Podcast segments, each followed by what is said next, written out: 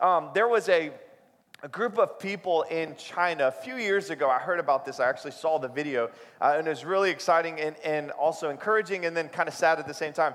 But there was this video of these uh, a bunch of Chinese guys in China, and they get this box. It's a suitcase. And the box comes into the room, and someone pulls out their phone and they start videotaping this moment. And they open up the box, and you just, their faces light up. They are so excited and they reach into the box and they pull out this gift and it's multiple gifts and they all got one. And you see in the video, it's, so, it's really bad quality. In fact, I was going to show you, but it's so bad I didn't even want to show you. The quality is so bad. But you see them just grabbing these things and they're hugging and they're kissing and they're jumping around and some are crying. And you realize as the video goes on that what they've gotten is their first version of the Bible.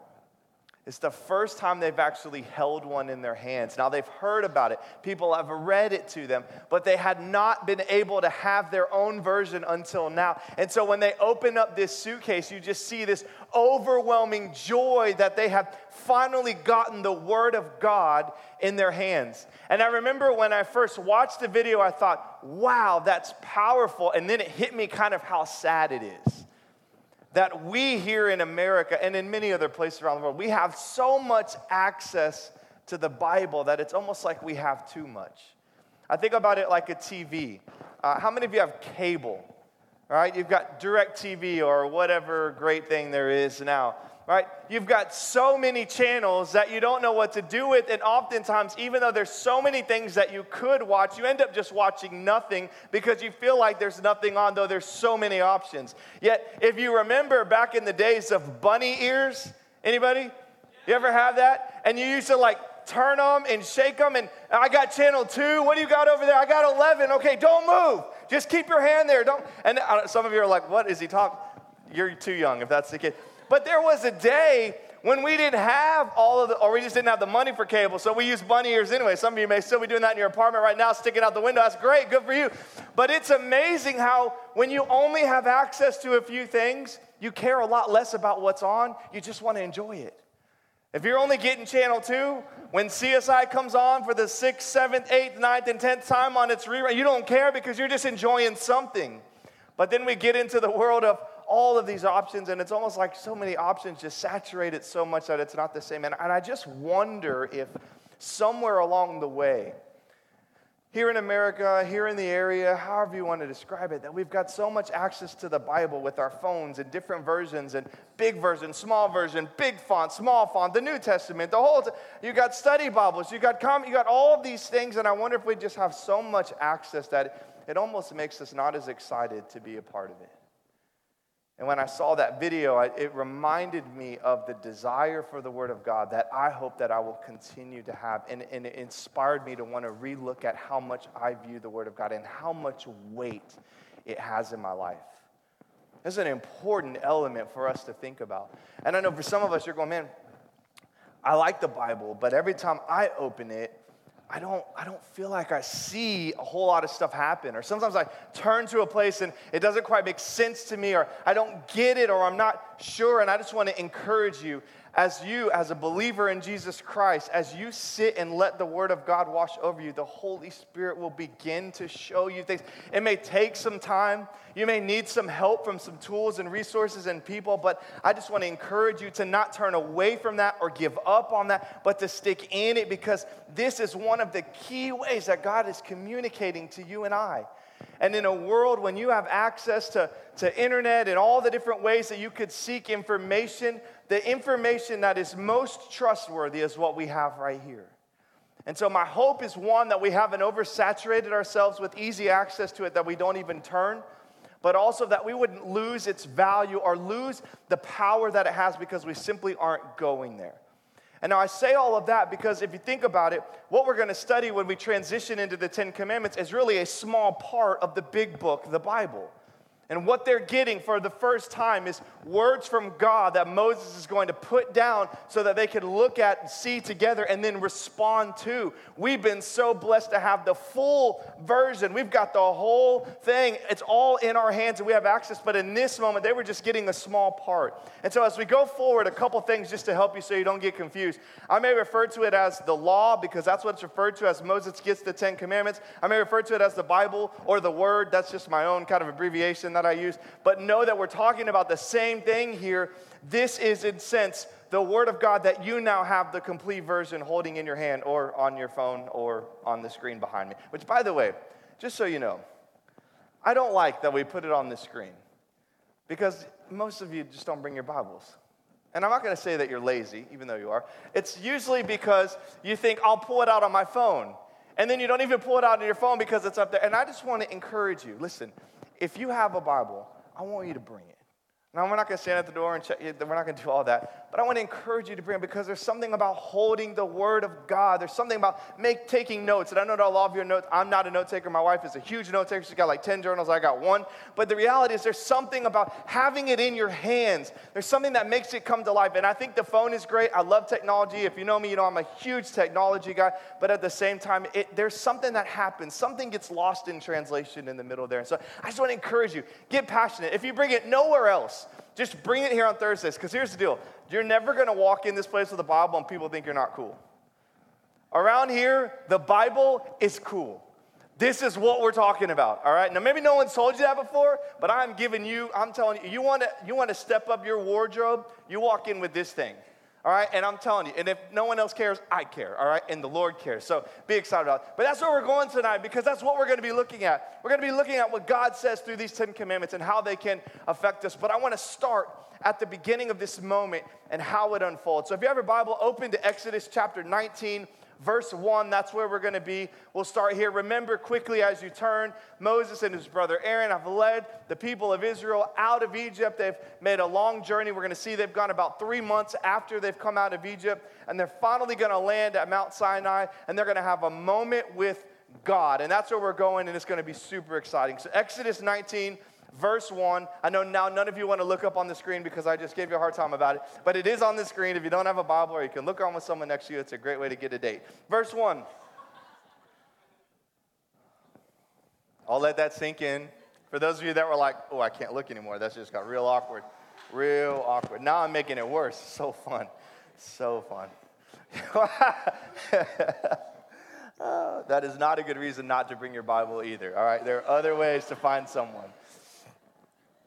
Exodus chapter 19, verse 1. And we only have a few verses tonight. It's going to be real simple. You're going to be good. On the third new moon, after the people of Israel had gone out of the land of Egypt, and on that day, they came into the wilderness of Sinai. This is, by the way, it's been about a three month journey. They finally landed this destination. Verse 2. They set out from Rephidim and came into the wilderness of Sinai, and they camped in the wilderness. Now, this is good to note that this is where Moses met with Jesus before at the burning bush. This is really about the same spot. And so Moses has already been here. He's leading his people back to a moment where he had an encounter with God in hopes that they all might, through him, have this similar encounter. And there Israel encamped before the mountain while Moses went up to God. So what happens is they camp out at the bottom of this mountain, and Moses is going to head up to the top, and he's going to have an encounter with God. And so here's the first point. I only have four points tonight. Last week there was so many you couldn't even keep up. Now there's only four. All right, there's still kind of a lot, but you'll be fine. Four points. Here's the first one. God wants to meet with you on the mountain. God wants to meet with you on the mountain. Now, what in the world does that mean? Well, look at what happened. Moses leads his people to the bottom of this mountain, Mount Sinai, and then he goes on a journey up the mountain to what? Meet with God. Now, we've talked about this numerous times, but let me remind you in Old Testament world, not everybody got to speak to or have encounters with God. It was very, very rare.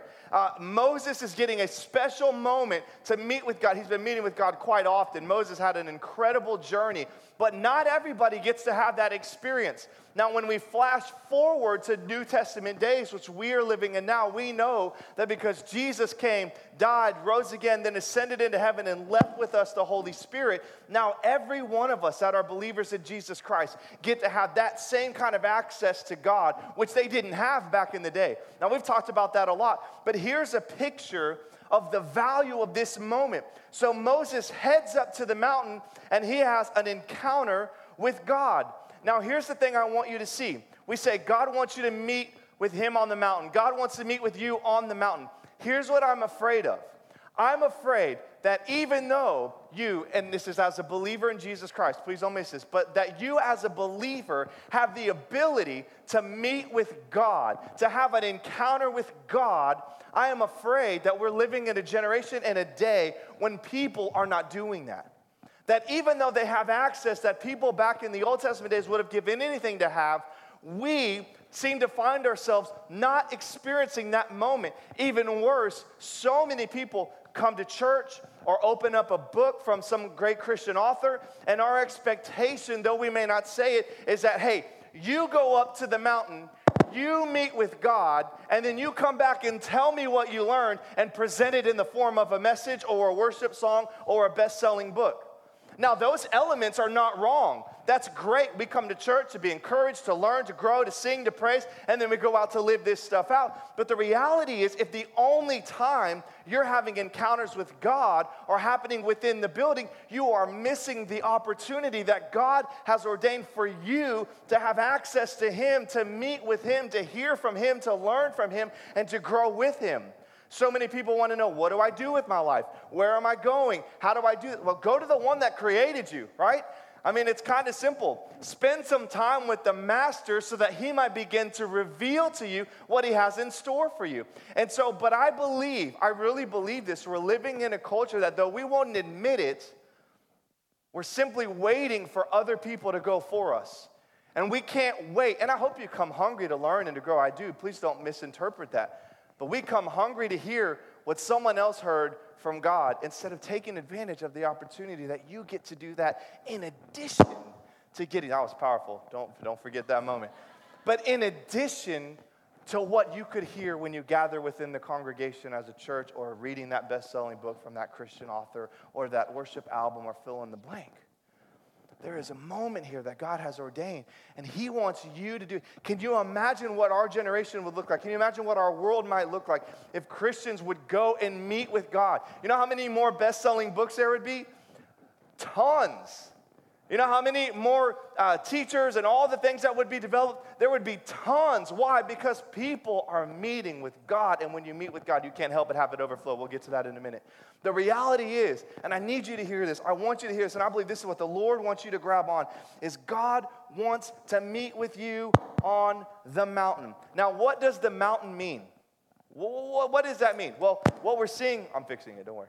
What we're seeing is, oh, that is.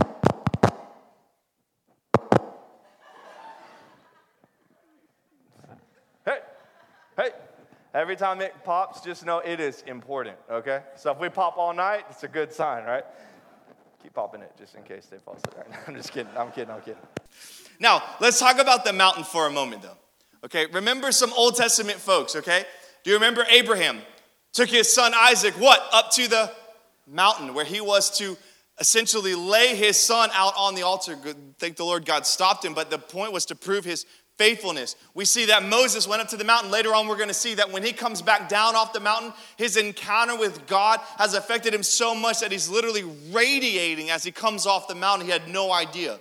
We also saw uh, other people that have gone up to the mountain. They've experienced God, and when they come back, it changes the way they are and it changes the way they live. And this is what we want you to see. Now, understand this mountaintop experiences are uncommon and temporary.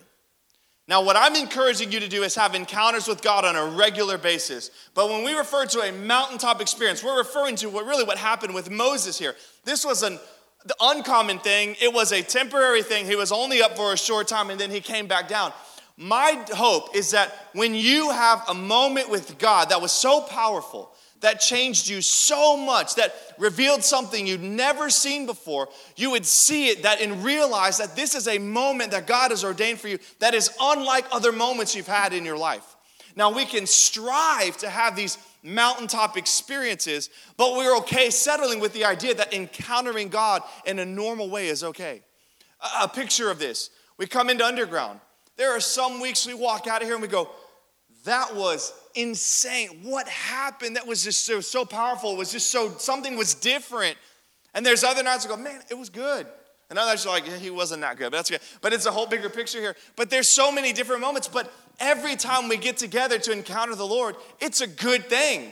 They just don't always look like the same thing. And so, what I'm presenting to you here is the idea that what Moses has is what we're going to identify as a mountaintop experience. It's uncommon, it was temporary, but it was incredible. Now, look at what happened. So, a mountaintop experience affects a couple things. Number one, it affects your mind.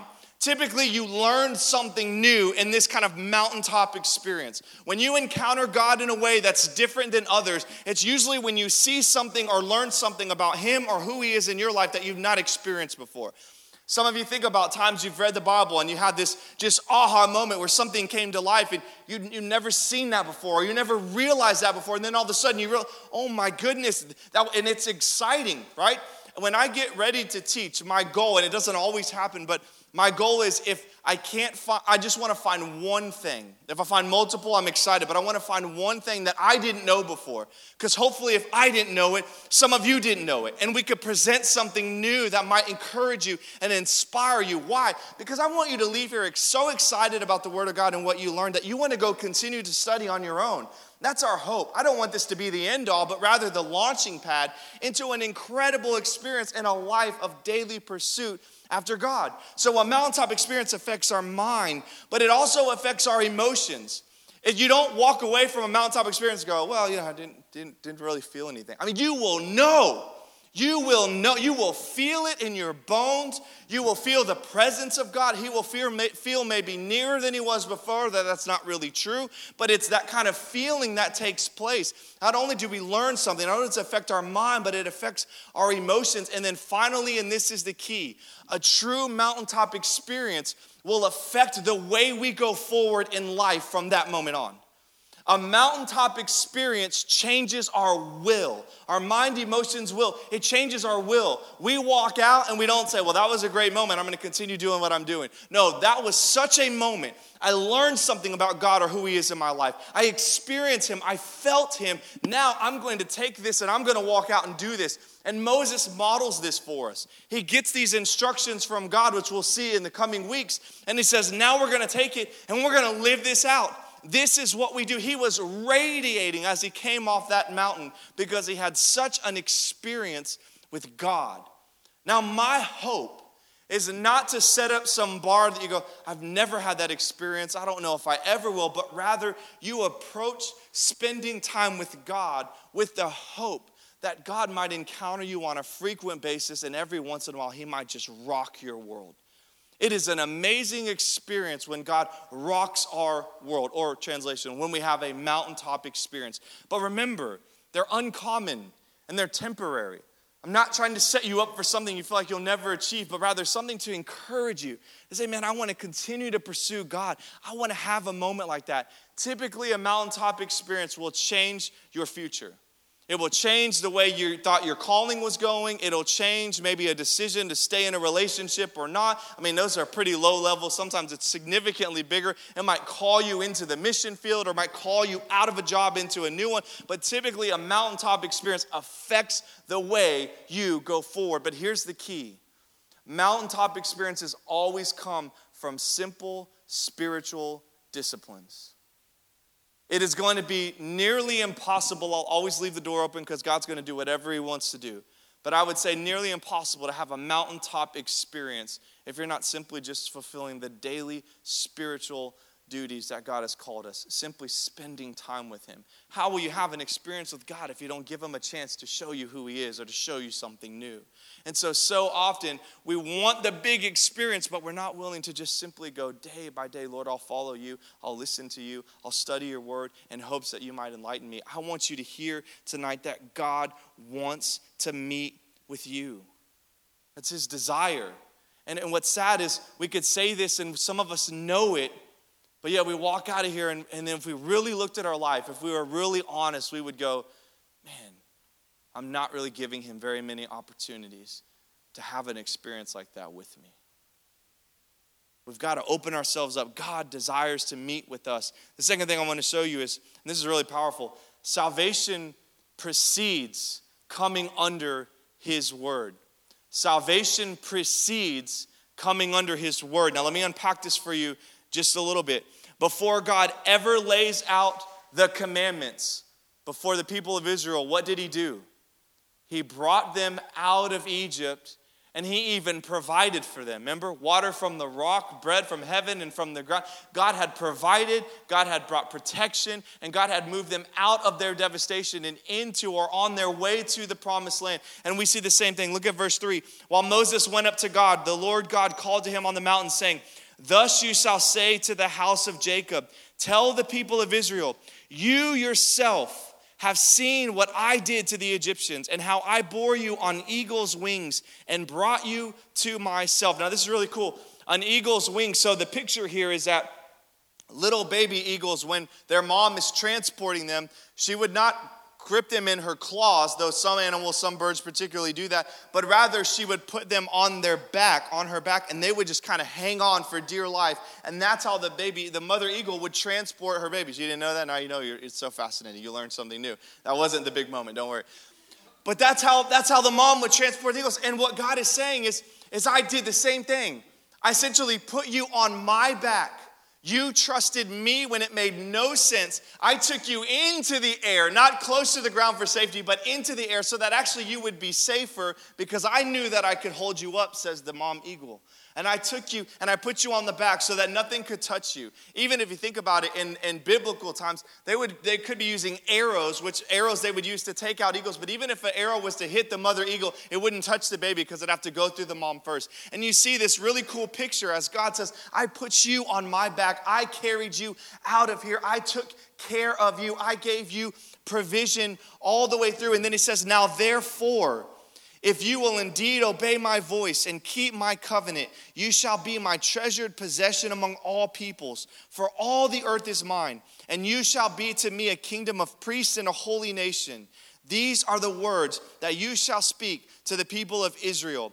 The picture of God separating them, taking them out, and bringing them to safety also reminds us of something from that eagle. The mother eagle doesn't take the babies with her to then drop them off somewhere and leave them. She transports her baby eagles to then go plant somewhere, wherever it is, and then to stay with her children. And this is the picture of God. God moves us out of darkness, what we're translating in modern day salvation, moves us out of darkness into the light so that we might have communion with God. It's really a beautiful picture. The same thing that he did with the people of Egypt is this, or the people of Israel is the same picture today that God pulled them out of the darkness of Egypt and brought them into the promised land, God comes into you and I's life and says, I will take your life of sin, I'll pull you out of that sin, I'll make you a new creation, and I will transplant you in a place where now we can have communion together. This is a beautiful picture that God is translating to us as He's speaking to Moses. And so, what happens here is I want you to see that the expectation to fall under the Word of God comes after we step into relationship of Jesus Christ.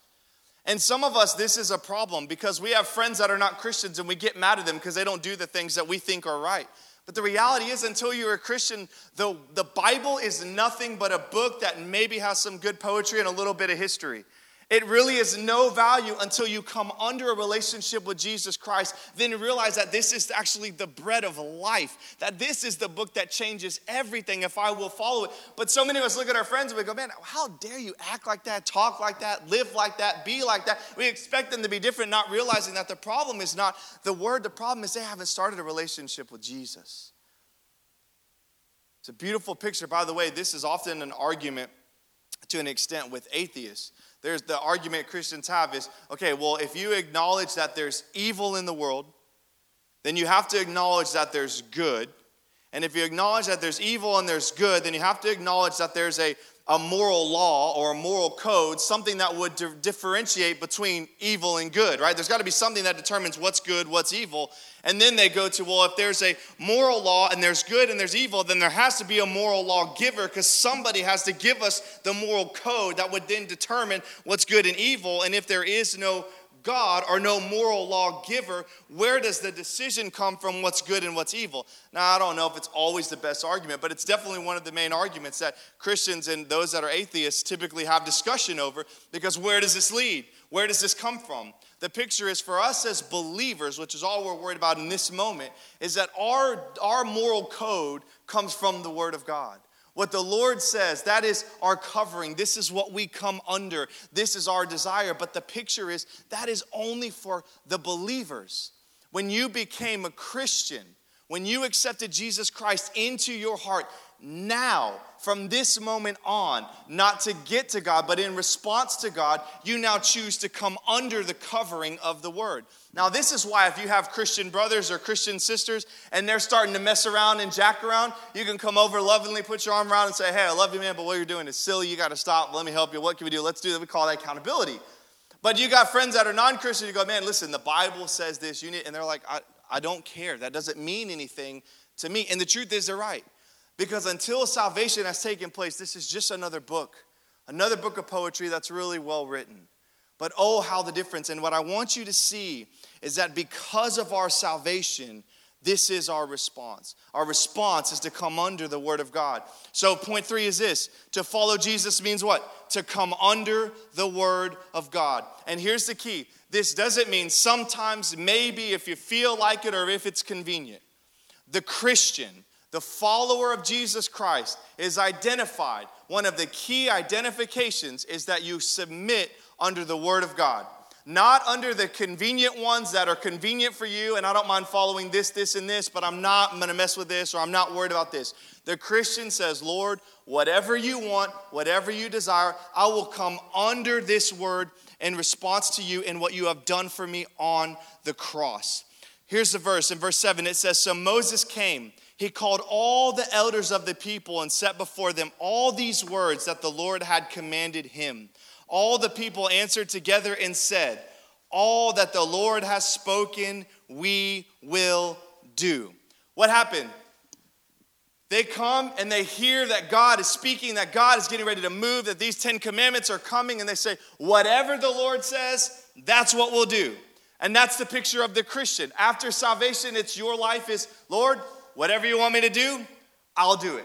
Wherever you want me to go, I will go. But here's the problem there's a lot of people that claim to be a Christian, yet they choose not to submit under the Word of God. Now, I'm not here to judge you, but here's my warning. It's very difficult to, to argue that you are a true believer in Jesus Christ if you don't choose to submit under the Word of God. Now, that doesn't mean we're perfect. Be careful with that. It doesn't mean that we have it all together and we are just nailing life. That's not reality. But if you are simply choosing that the Word of God has no value in your life, I would say that there is much argument to be made that it's possible that you don't have a relationship with Jesus Christ. That's something you've got to investigate. Don't take that as aggressive, take that as a loving, kind encouragement to say, ask yourself a question. There are some people that simply grew up in a Christian home and mom and dad sat you down when you were four and said, Hey, we love you so much. Do you want to go to heaven with mommy and daddy or do you want to burn in hell? Uh, heaven with mommy and daddy. That sounds good. And the problem is in America, it's possible to simply say, Well, I made a decision when I was four, and then never do anything with it, never come under the authority of God, never allow God to be who He desires to be in your life, never to submit any area of your life. And yet, still in America, it's okay as long as you show up at Christmas and Easter. We call those Creasters, by the way. And the reality is, it's not. Now, I'm always trying to be careful. I always want to be careful here. I, I don't want to be the judgmental guy. I don't want to tell you where you're going, but I want to be honest with you to say if you can't say that this book is what you come under, you really need to investigate where your relationship with the Lord Jesus Christ is. Does that make sense? This is really important. And I know this isn't the fun stuff. You're like, oh, maybe we'll not come back next week.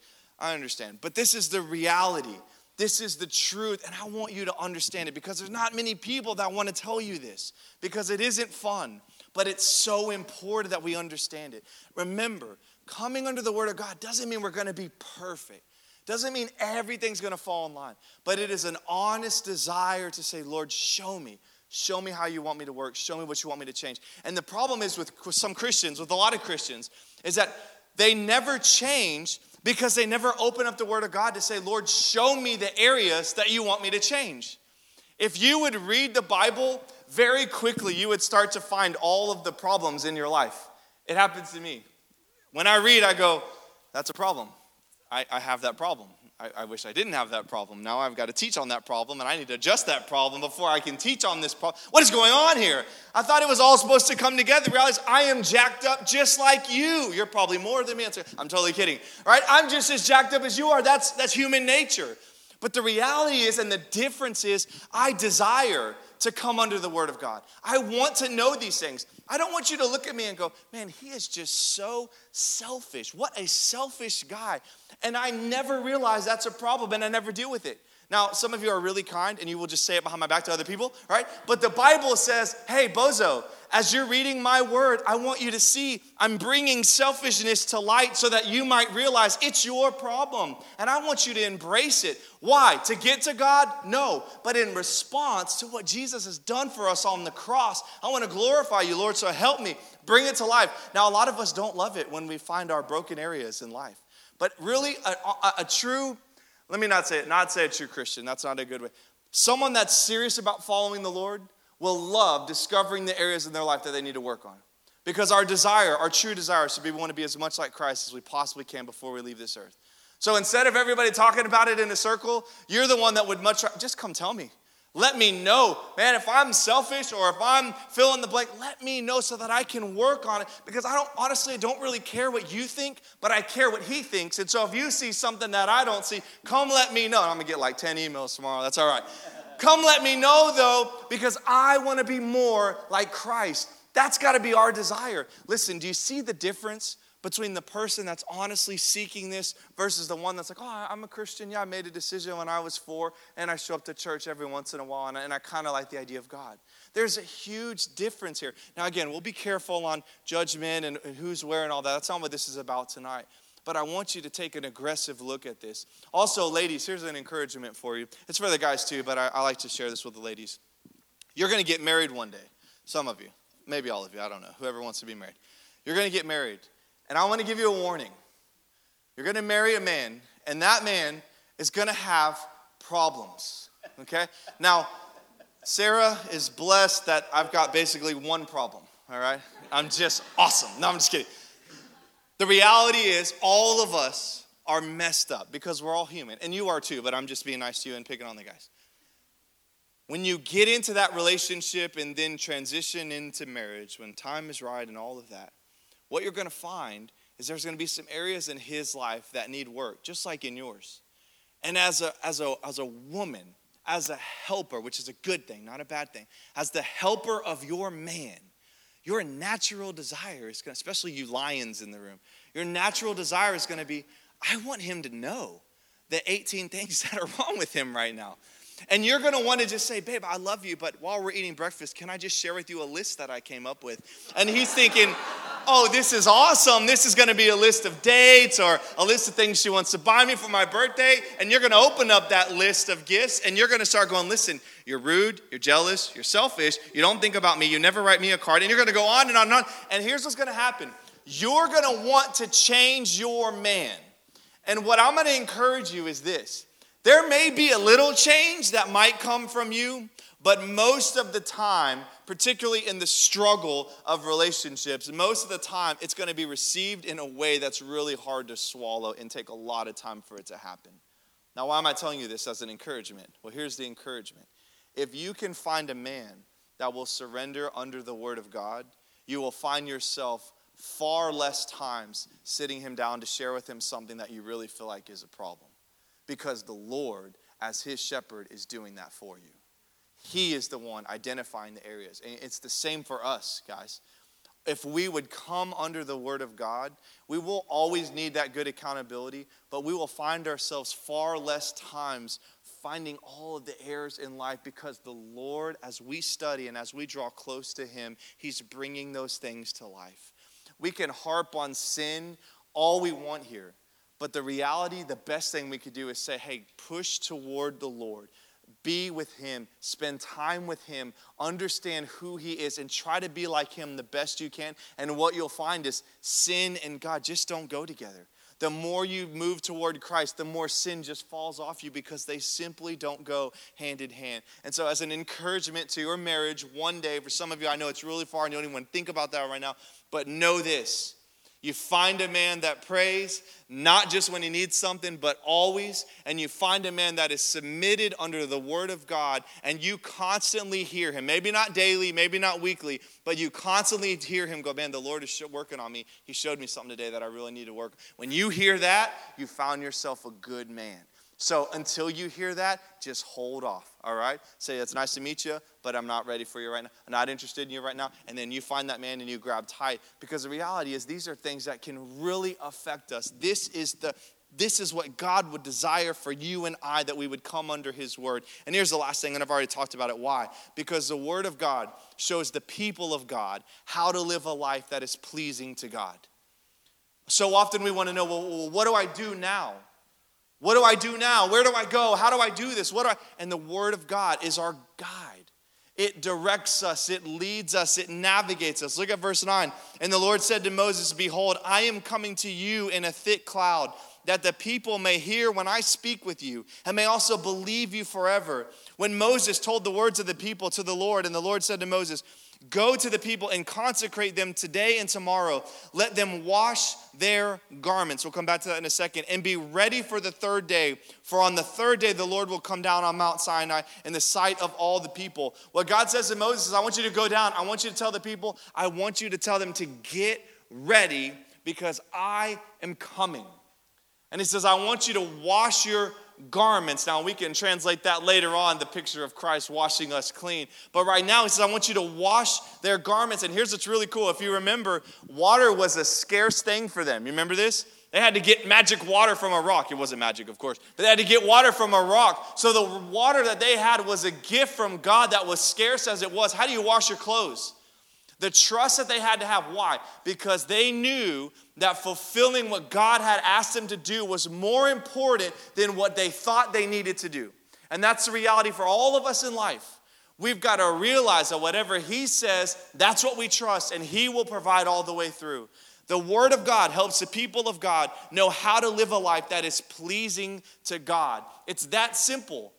What do I work on in life? Well, you could ask your friends, you could ask your boyfriend, girlfriend, your parents, you could do all that, and that's fine. Or you could study the Word of God and watch as He exposes with love, but exposes the areas that He wants you to work on. And this is the never ending journey. And I hope it doesn't feel like a, a never ending battle that you're going to always lose, but rather the never ending goal, the, the, uh, the lifelong desire to want to grow closer and closer to God, to want to be more and more like Jesus. It should be a desire for us. There's always going to be something to work on. Even if you live to be 99, 109, however old you are, you are never going to get to a place where you can say, Man, I've, I've truly done it all. I have grown in every way. I am, I am basically Jesus, just not, not Jesus. You'll never be able to say that. There's always going to be an area, but can you imagine? See, the negative side is never ending. I got to keep working. I got to keep. But can you imagine what it would be like when you, most of you in your 20s, when you hit 60, 70, 80? I'll stop there in case you're not sure if you want to go that long. And you go from 20 to 70 and every day, every week, every month, constantly, is you know, appropriate, obviously in moderation, but always asking yourself, Lord, what do you want me to do? How do I, what do you want me to work on today? What do you want me to work on this month? What am I navigating in life? How can I be tomorrow? Can you imagine what you will look like from 20 to 70 if that was the life you lived? And so we can look at it as a negative to say, oh, it's a never ending battle. We can say, I can't wait to be that guy. Do you know how many people in our church, when they hear about the ministry that we're doing here, particularly with just young people, and they hear and they go, I would have given anything to have met Jesus and started to live for him in my 20s. I couldn't even imagine what that would be like because I didn't start till I was 40 or 50 or even 60. We have an opportunity here to represent Christ in a way that a whole lot of people will never get the ability to because they didn't encounter him until late in life. These are opportunities. It's so beautiful, and isn't it awesome that it's so easy to find what God would have us to do because it's all right here in this book that He's left for you and I. that He's given us unlimited access to. What a marvelous thought. But here's the last piece. As beautiful as it is that God's given us the Word of God, given us so much access to it, it also jams us up. Because very quickly we realize that we cannot fulfill all the things that the Lord has laid in front of us. And as hard as we try, we always stumble because we're human and we're imperfect. But the beauty of this, and really the beauty of the Ten Commandments, before we can even look at them and say, Lord, how can we apply these to our life and what can we do with these? The beauty of it is before we take any step further, we realize that this was one of the ways that God was identifying to the people of Israel that you are going to need my son. Because you will never be able to fulfill all. Look at their response. Whatever you say, Lord, we will do it. And the Lord's probably like, You're going to try. You're going to try. But you're not going to be able to. But praise the Lord that you and I live at the time that we do, that Jesus has already come, died on the cross, and opened himself for each one of us to invite him into our life, to take all that junk that you've ever done in your life and to wipe it and wash it white as snow, to move it as far as the east is from the west, and to make you a new creation. How marvelous is that? And now, when God looks at you, even though you and I are still messed up, we're still sinners, we still make mistakes, we still have flaws, God no longer sees this imperfect person, but rather the picture, if you will, is He sees Jesus standing in on your behalf saying, He or she, they're with me. They're with me covered by the blood of Christ, standing in on our behalf. That's what Jesus did for you and I. And that's the beauty of this. So we're not doing these things. And before we get to the commandments, we're not trying to fulfill them or follow them because that's how we get to God.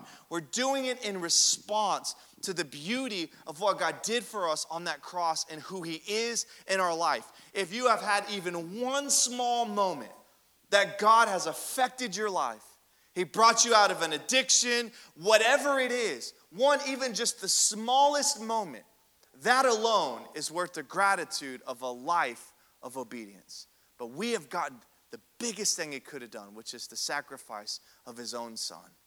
It's a marvelous picture. When I think about this, um, I think about, well, be honest, having my daughter Kyla has helped me see God in a whole new sense, a whole new light, patience in particularly. Um, I think about God and I think about how often. Okay, so let's back up, tell you the story. There's a bunch of them, but I'll tell you just this one. The other day, I took Kyla shopping because she loves to go shopping. That's one of her things now. I know, she got it from her mom. I don't know. Uh, Sarah's not here to defend that. All right. Um, and I took her shopping because I, I wanted her to be happy and because I love her. So I took her shopping, and Kyla decided that her, her way of shopping would be pick it up, look at it, drop it. Pick it up, look at it, drop it. Pick it up, look at it, drop.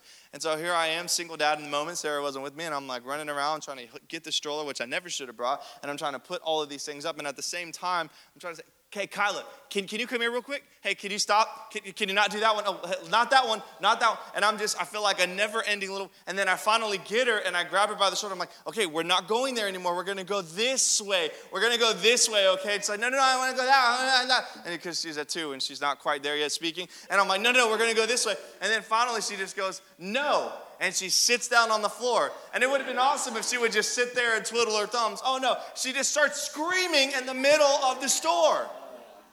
And so I'm going, do I grab her? Do I not? Am I going to look like the abusive dad if I pick her up? Because, I mean, she's just flaring around. I'm like, what do I do? And I'm like, I'm just going to walk away. I didn't do that, don't worry. But that's what I'm thinking. I'm just going to walk away. Call Sarah, come back home, pick her up. She's at the store. I'll see you at home. I mean, what do I do? And I, I'm sitting there. Okay, I'll be honest. I got in the car and then I started to process after my, my blood stopped boiling. And I'm thinking about this and I go, man, this is, this is what it's like with God. That was just one kid. Can you imagine all of you? and me included. Can you imagine what it must be like for this loving God who cares so much about us? He wants so badly to direct our life. But here's the beauty of this. Even in the store, even while she's on the floor and she's screaming, and I'm just like, people are looking at me, I gotta pick up clothes. What am I gonna do with her? Do I discipline her? Do I love her? I don't even know. I, what, how do I do this? I love her so much, but I don't wanna hurt her, but I want her to learn. I don't know. At the same time, the picture was, I never stopped loving her. I've always loved her and I always will. Now, in that moment, I was not happy, for sure. But I wasn't looking at her going, man, one day when you mature, I'm gonna really love you then. One day when you can take care of yourself, I'm gonna love you then. But for now, I'm just gonna endure. No, I've loved her all the way before and all the way through, even when she acts like that. And so the beauty of this is God sees you and I the same way. He's not waiting for you to be obedient so that then he will choose to love you, but rather he says, Look, I love you. I love you. And here's what I did for you with my son Jesus on the cross. My hope is that you would see it, and out of reverence for that, you would respond. At two, she's never going to do what I ask her to do. It's just the way it is. I've learned that. I, I learned the hard way. But a day is coming when she's going to grow up. And I hope her response will not be, I fear dad because he might hit me, but because I love my dad and I respect my dad, I want to live in a way that will honor him. I want him to be proud of me. That's the picture here. And it is a battle. And you know what? We're never going to be perfect. I think about this with my wife, Sarah. I try really hard to be like the perfect husband. I'm not even close. I can't even joke about that with you. Like, say a joke, like, I'm almost there. No, I'm not even close. I'm a tab terrible. It's so hard. As soon as I get one thing, there's like 10 more. But the reality is, Sarah doesn't look at me and go, imperfect husband, here we go again. 10 things. Now it's 11 things. Well, oh, now it's 20 things. No, she looks at me and says, I see a guy, a man that I love, that loves me and is striving to be the best husband that he can be. And that's what brings her the honor, and that's what shows her the love. She knows I'm never going to be perfect, but it's the effort, it's the desire to be there and to show that love through everything I can do to be the best husband. And this is how God sees us. This is how we've got to see it. I know I'm never going to be perfect, but He is worthy of everything that I could give Him. How do we do that? Well, how do we know? We come under the Word of God so that He can show us and reveal to us. Listen, I can't beg you enough to hold this thing a little bit closer to your heart, to read this just a little bit more, even if you read it every day, to stop and take a little bit more time. I love the Bible in 90 days. I think it's awesome, but if you read it so fast, you don't get anything out of it. Take some time to allow the word to wash over you, to soak it in. Keep listening to people teach. Keep reading books. That's all great. But don't ever let that overtake the moments you get to spend with just you and God. If you need help with that, let us help you. We want to do that. But don't neglect this. He wants to communicate with you. He wants to meet with you. And I promise you, if you'll meet with him and you'll make that a regular thing, you're going to have some moments where you're going to go, I, I didn't understand the mountaintop thing until then. And now I get it because I experienced God like I've never experienced Him before. And that's what I desire for you. It'll radically change you. And just like when Moses came off that mountain, man, he was radiating. That same opportunity comes when we spend time with God, that we would radiate, that we will be different. We will live our life different. You will have more patience with people when you read the Bible because it'll humble you and you'll stop worrying about what everybody else is doing wrong and start looking in at yourself and go, you know what, before I get mad at all these people for the 100,000 things they're doing wrong, let me just stop for a minute and look at myself because there's a lot I could work on right now. And that's the picture here. And I hope that's encouraging. I know it's just the setup, but we got to understand this before we jump into the commandments.